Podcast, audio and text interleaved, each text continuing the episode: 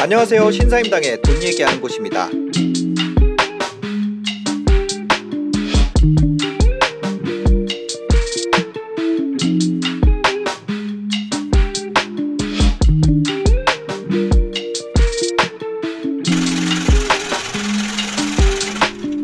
어, 근본적인 문제는 어, 집의 quality 문제인 것 같아요. 집의 quality. 예, 집이 부족하다기보다는 네. 집의 quality 문제인데 어. 제가 최근에 어디 다른 데 뭐 강연을 가면서 네. 그 한번 조사를 해봤거든요. 그 여의도 시범 아파트 있잖아요. 건너가면 시범 아파트 네, 가다 네. 보면은 아 저기 아, 이렇게 뭐 낡은 게 있냐 하는 그 아파트가 70년도 71년도인가 아. 신축을 했는데 네. 그때 국민 소득이 얼마였는지 아세요? 1인당 국민 소득? 71년도에 네. 국민소득이요? 한국인 국민 소득이요. 몰라요. 엄청 적을 것 같은데. 292달러. 아, 200, 292달러. 거의 한 300 달러. 30만 원. 어, 300달러였어요. 그러니까 네. 지금으로 치면 정말 최빈국 국가 같은 수준의 아, 이게 국민소득이 한 달에, 한 달. 1년. 1년에. 지금 3만 불이잖아요. 와. 그러니까 100배가 1년에. 늘었어요. 아, 이거 50년 전이니까. 네네네. 1970년대라고 하면은 어. 강남은 뭐 논바닥이었고요. 거기 농사 짓고 있었고 네. 엄마 아파트 바로 앞에서 뭐 소가 그 쟁기질하고 막그 그랬잖아요. 역사적인 사진들 막 이렇게 사진들 많죠. 있잖아요. 네, 예. 한강에서 막 그 빨래도 하고 막 스케이트도 네. 타고 했던 시절이 70년대거든요. 네네. 그러니까 저 시범 아파트는 정말 혁신적인 거죠. 어. 그 당시 기준으로 하면.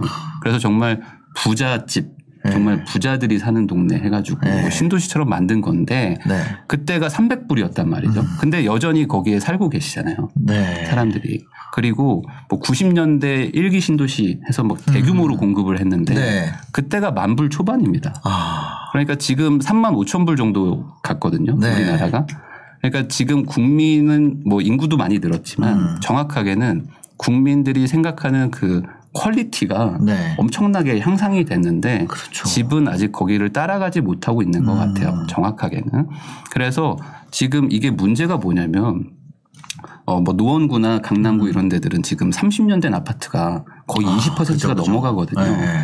그러면 그 30년 전에 지었다는 것만으로도 벌써 만불 때 지은 집이니까 네. 낡기도 낡았고 구조도 별로고 주차도 안 되고 막 불편한 거 투성이죠. 네. 주차 선도 좁고. 네, 다 좁고 네. 뭐 지금 문도 못 열고 네. 문콕대고 근데 그런 집들에서 국민들이 3만 5천 불인데 사는 거예요. 음. 그러면 두 가지 문제가 있는데 네. 첫 번째 신축이 생기면 하여간 폭등할 수밖에 없는 거예요. 아, 그죠.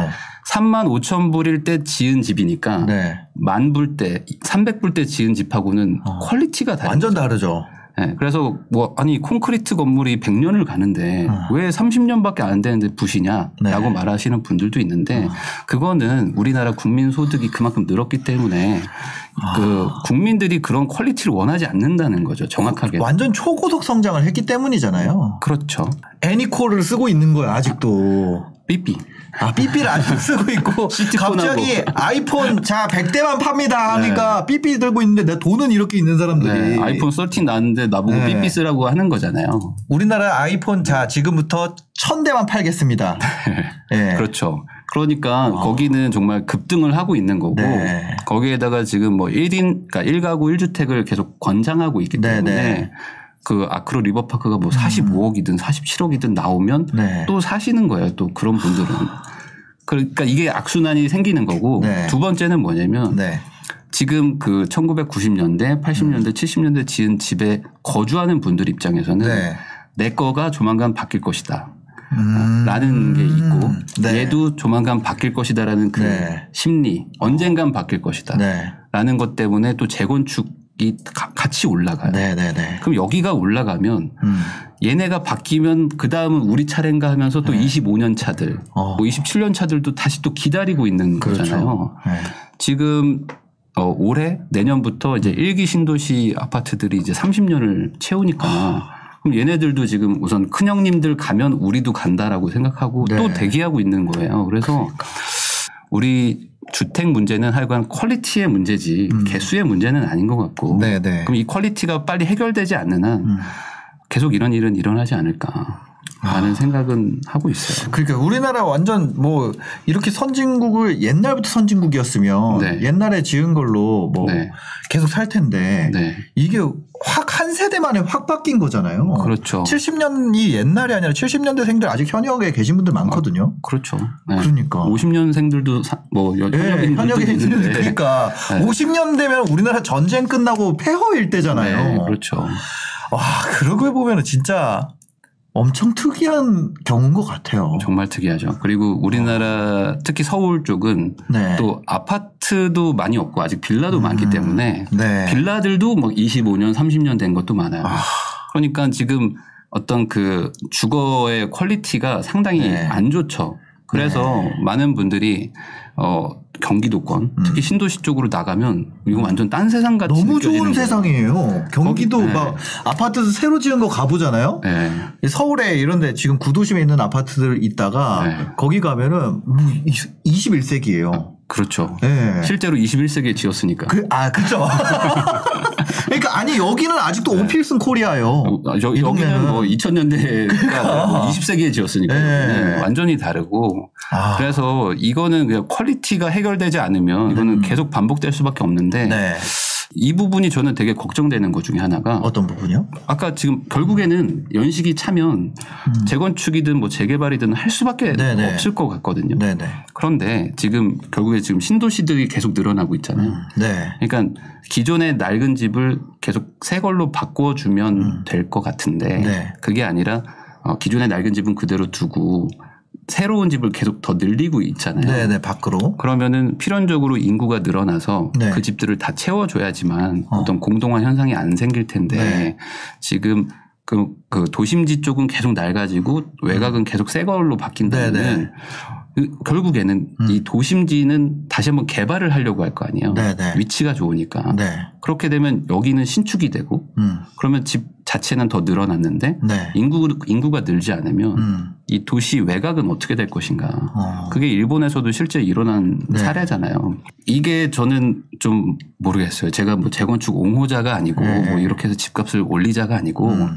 어 사실 너무 너무 옛날에 지은 집들은 음. 지금 그냥 꼭 돈을 떠나서 좀 네. 그냥 주거 개선, 그냥 국민의 주거 환경 개선을 네. 생각해서라도 바꿔주는 게 좋지 않을까. 음. 이게 안 되면 계속 적체되면 점점 더 문제가 되지 않- 네, 문제가 네. 되지 않을까 싶어요. 네. 그 지금 계속해서 집값 문제가 잡아놓으면 오르고 잡아놓으면 오르고 이런 것들이 네. 뭐 서울에서 네. 강남에 직장 갖고 있는 분들이 네.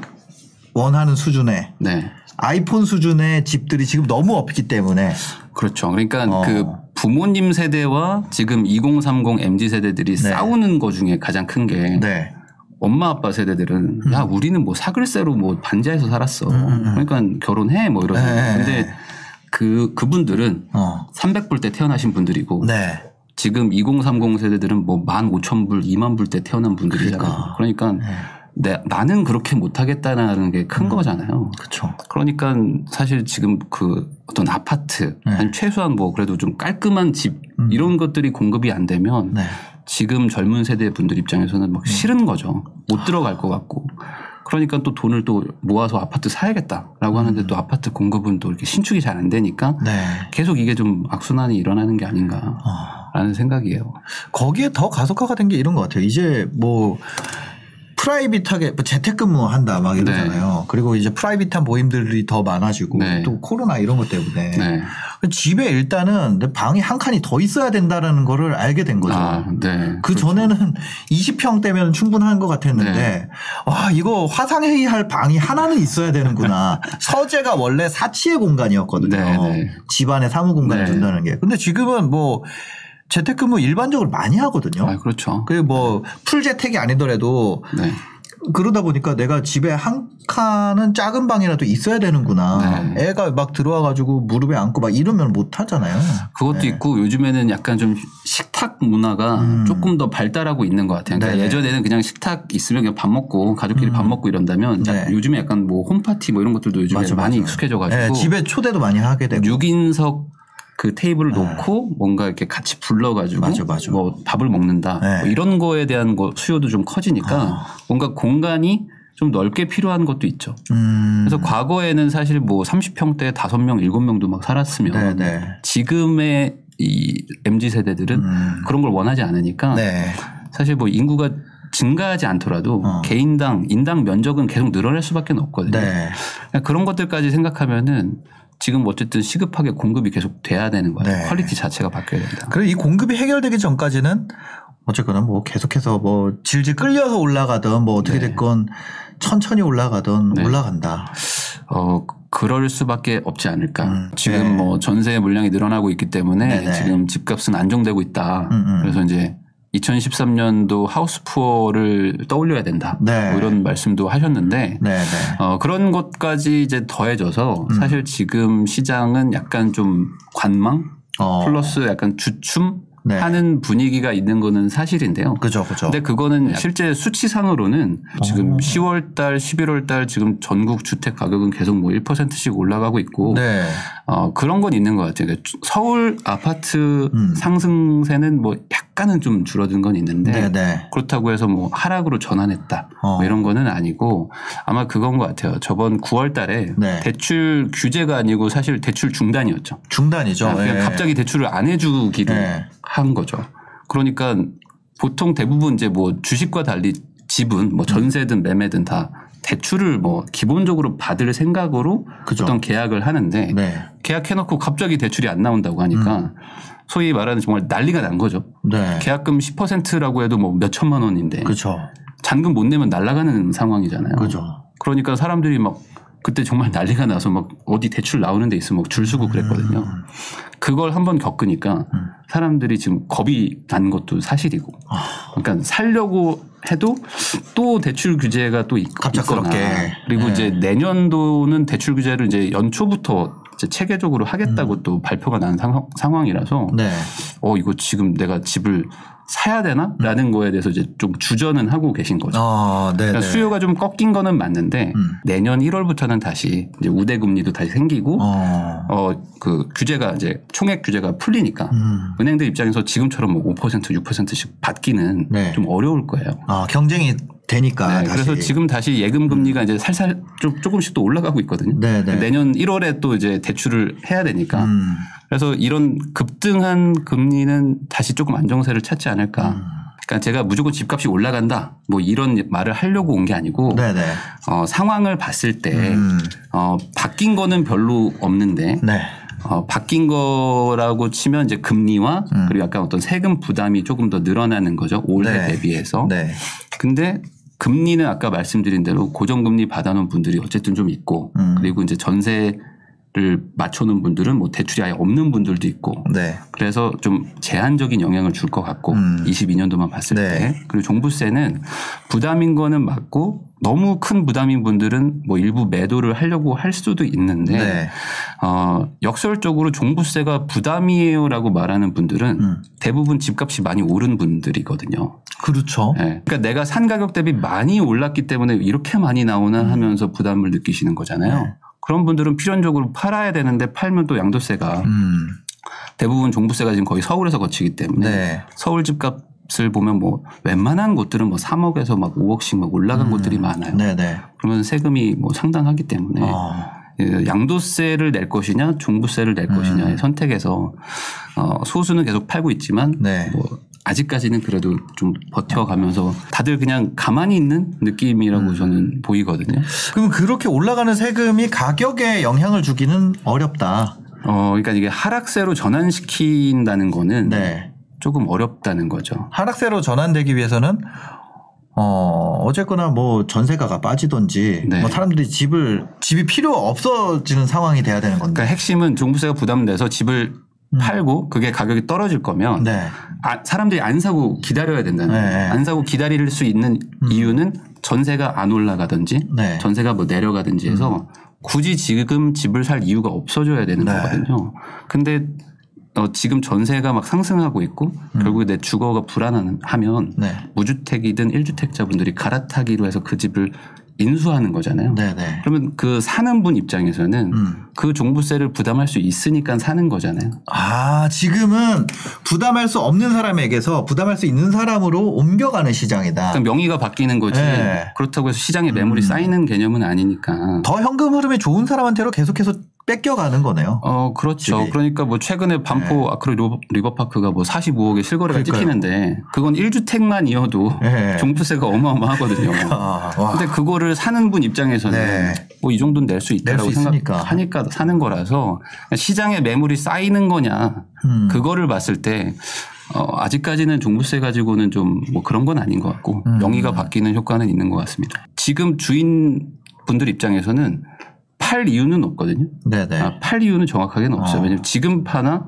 내년 5월에 파나 종부세는 똑같죠. 똑같거든요. 네. 내년 6월 1일 기준으로 종부세가 부, 가가 되니까 음. 네. 지금 세금이 부담인 분들이 음. 파는 거라면 네. 지금 굳이 팔 필요는 없죠. 근데 뭐 불안은 하시다면 어. 네. 진짜 매물이 늘어나고 있다면 음. 내놓을 수는 있겠죠. 어. 그렇지만 그게 뭐 어, 시세보다 막 금, 금매로 막 음. 내놔가지고 가격이 막 쭉쭉쭉쭉 떨어지고 있다면 어떤 통계 수치에서 잡혀야 되는데 그런 거는 오히려 아니고 네. 아, 오히려 지금 뭐 전세 상승이나 음. 뭐 아니면 경기도의 상대적으로 저렴한 지역들이 가격은 오히려 올라가고 있으니까 음. 네. 전체적으로 봤을 때는 뭐 아직 어떤 상승세가 뭐 그렇게 꺾였다라고 보기 좀 어렵지 않을까.